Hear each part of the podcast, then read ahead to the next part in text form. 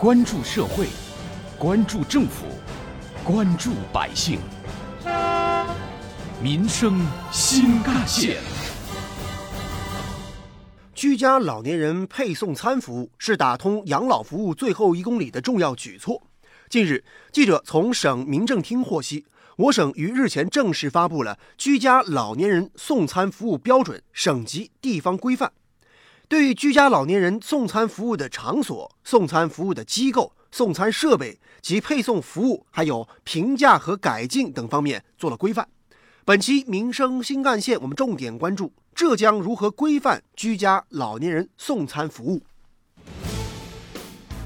挖掘新闻真相，探究新闻本质，民生新干线。听众朋友们，早上好，欢迎收听今天的民生新干线，我是子文。浙江省民政厅养老服务处相关负责人介绍，居家老年人送餐服务规范省级地方标准是以杭州市余杭区百丈镇前期探索的居家养老送餐的服务模式为蓝本的。为了切实解决高龄、独居、空巢、失能老人吃饭难的问题呢？杭州市余杭区百丈镇创建了全区首家营业的集中配送餐中心。一到饭点儿，这里的老年人们就开始惦记上了自己将拿到手的热饭热菜。上午十点多，记者远远就看到陈小仙老人早就坐在自家门口了。他的家人告诉记者，每到这个时候，老人就早早坐在门口等着别人送饭来。老人的儿媳蔡秀琴，他在等呢。他说：“哦，快饭快要来了。”呃，在外面等一等，饭快要来了。陈小仙老人今年已经一百零二岁高龄了，身体呢还算硬朗。虽然老人家的耳朵和口齿有些不太利落了，但是每一次呢还是会对前来送餐的村民说一声谢谢，辛苦了。在百丈镇集中的配送餐中心呢，记者看到当天的午餐有卤豆腐干、红烧芋奶，还有红烧排骨。这里的负责人蒋女士告诉记者。他们对需要配餐的老人建立了一人一档，并且通过智慧养老系统平台，提前一周公示菜谱，为老人们提供了多样化的菜品选择。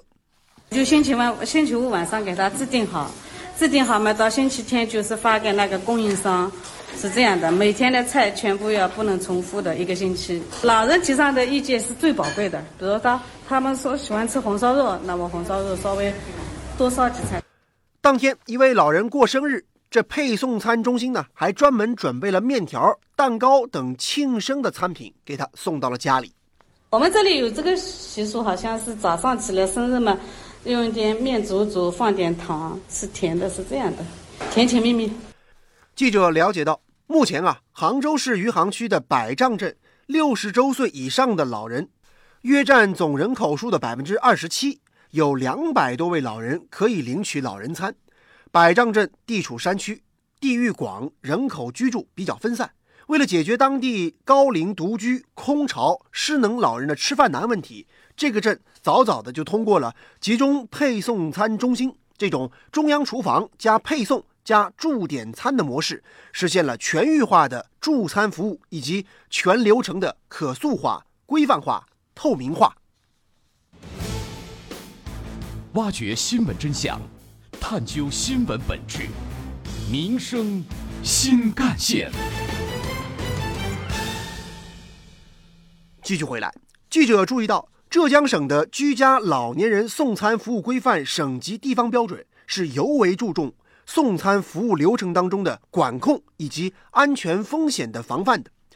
比如，这其中就要求送餐服务机构建立老年人健康档案、送餐服务记录。食品流样管理档案等送餐服务进行动态更新，建议应用数字化手段向老年人及其家属展示餐饮的食品种类以及加工员、配送员各类信息，还有具体的送餐日期和时间等内容。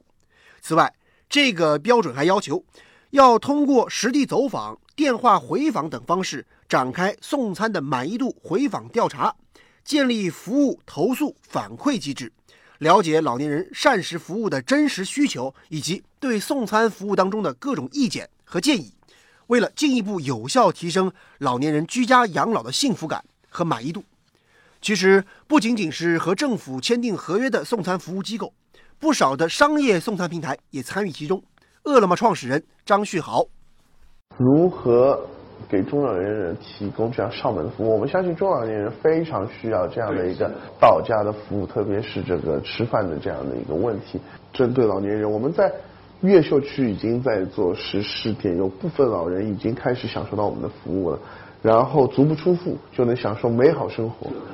这个模式我们会把它做得更加成熟，以后能够推广到整个全市甚至全省。但因为每一个区域的老年人可能他的需求也是不一样，到底是家人帮他订呢，还是老年人自己订？我们甚至还在想，是不是通过现在人工智能的语音识别，老年人不需要用智能手机，只要说话，我们就把他要的东西送上来，这种新的交互方式来满足老年人的需求。有关于我们今天关注的内容呢，不少网友的留言和讨论也很多。网友一山一海说呀，希望这样的福利也能够到我们老家来推行。而网友深情款款则说呢，很多留守乡村的老人实际上是非常需要关心和照顾的。而网友精英和平则说，老吾老以及人之老，传统美德要坚持。有关于我们今天关注的话题呢？接下来您将听到的是本台特约评论员、资深记者叶峰老师的点评。老年社会呢，已经不可抗拒的存在于我们的现实当中。浙江全省的老年人口已经达到了总人口的百分之二十，越来越多的老人呢，需要包括子女、社会和政府更多的关心和帮助。对于老年人来说，一日三餐的确是一个急需。解决的民生问题。近几年来，我省各地呢在探索为老年人吃饭提供服务的各种路径和方式。从类别上看呢，无非是办社区老年食堂和为老人送餐上门。后一种类别呢，主要是针对那些高龄独居、空巢和失能的老人群体，而保障饭菜的质量、口味，包括温度。是重中之重。由于老年人的分布范围比较广，送餐的机构也比较多，各个单位在保障服务质量、提高服务水平上都还不能够做到整齐划一。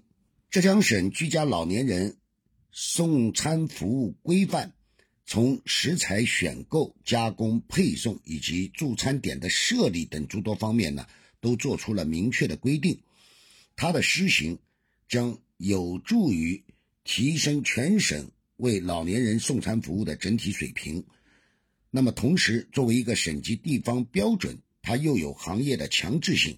希望各地呢在执行这个规范时，能够尽心尽责，不打折扣。有一句老话说：“老吾老以及人之老。”其实，善待现在的老年人，既是我们社会应该倡导的一种良好风范，也是呢。体现出我们这个城市的温度和文明程度，同时呢，也是给这个社会建立一个为老年人提供服务的一种机制，让越来越多的老年人能够享受到这个机制的优越性。挖掘新闻真相，探究新闻本质，民生新干线。在本台特约评论员、资深记者叶峰老师看来，值得注意的是，规定中对很多送餐平台的资质有严格的要求。送餐服务机构应当依法注册登记，取得食品经营许可资质，而且还得具有一定的老年人服务经验。同时，要制定食品安全、餐饮服务相关规章制度。工作人员还应当具有基本的服务礼仪和沟通技巧，以及处理突发问题的方法。这就说明这项工作要想做好，要求其实真的不少。目的很简单，就是让真正有能力的好企业参与进来，为老人们做出放心可口的饭菜。同时，在叶峰老师看来，百姓身边的小事儿说起来很小，但是要做得好的话，那件件都是大事儿。最近，浙江各地也都组织了学习党的十九届六中全会精神的活动，而坚持人民至上就是重要内容。怎么样体现人民至上呢？那就是从百姓关心的事儿做起，做好。比如呢，孩子上学、老人养老，这都是百姓最为关切的问题。希望这样的标准制定之后，各地要严格按照标准执行，让老人吃得安心，日子才能过得更舒心。同时，有关于我们今天关注的内容呢，人民网也曾发表评论文章指出，呵护好老年人舌尖上的幸福，就要建设完善的社区养老服务送餐体系，可以统筹规划中央厨房、养老助餐服务点、配送中心布局等内容。频次高、需求旺的老年餐饮服务市场是一片新蓝海。呵护老人舌尖上的幸福，不仅关乎着民生福祉，也是养老产业发展的新赛道。期待社会各界共同努力，也期待优秀企业一起入局，进一步织密布局均衡、方便、可及的老年人养老服务送餐网络体系，让更多老年人可以乐享美味、安度晚年。好，感谢您收听今天的民生新干线，我是子文，下期我们再见。